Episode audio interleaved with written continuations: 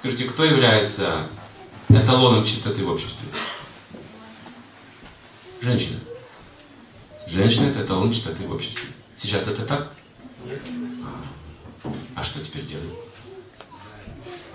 А вы знаете, что если женщина является эталоном чистоты, в первой главе Бхагавадгите говорится, что будет нежеланное потомство, потому что будет развиваться прелюбодеяние. Эти потомки заполнят все, и общество пойдет в ад. Они не способны обучаться, такие потомки. Рожденные от вожделения не способны усвоить трансцендентную науку. Они вообще не способны никакие традиции поддерживать. Они путем адхармы идут. Они делают, что хотят просто. Они не собираются следовать вашим наставлениям. Ну, у меня своя зависимая жизнь. Кто ты такой?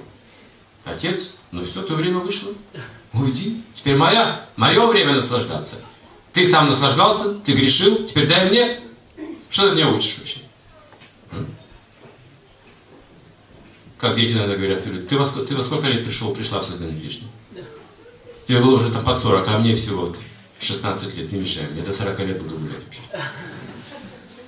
Не хотят, не хотят пойти никакие лучшие традиции. Нет, хотят просто наслаждать свои чувства. Это путь адхармы.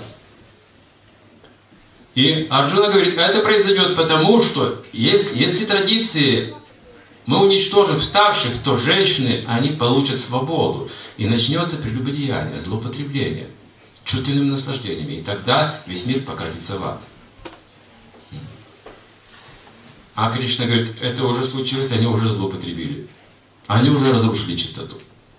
Почему? Потому что когда они оскорбили Друпади, они остались безнаказанными. Теперь кто угодно это будет делать, потому что цари это делают.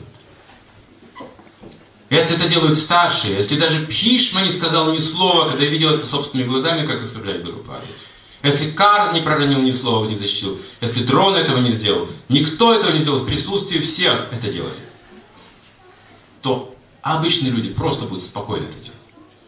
Они могут на улице любую женщину взять и раздеть до головы так после этого. Потому что это цари сделали с Друпади.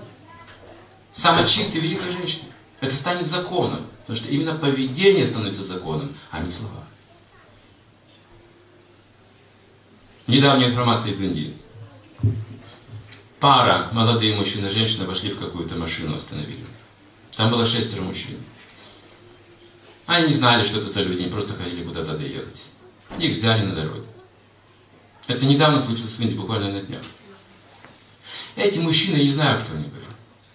Они избили этого человека, а эту женщину изнасиловали, убили выбросили в машину. Она умерла в мучениях. Но случилось так, что их немедленно тут же поймали. Всех шестерых. Вся Индия сейчас такие демонстрации устраивала эти дни, что 20 человек только погибло в давках. И требовали смертной казни публичной. 26 тысяч адвокатов отказались защищать людей. Индия вся встала в один голос, стала требовать смертной казни, потому что нельзя этого допускать, нельзя этого прощать.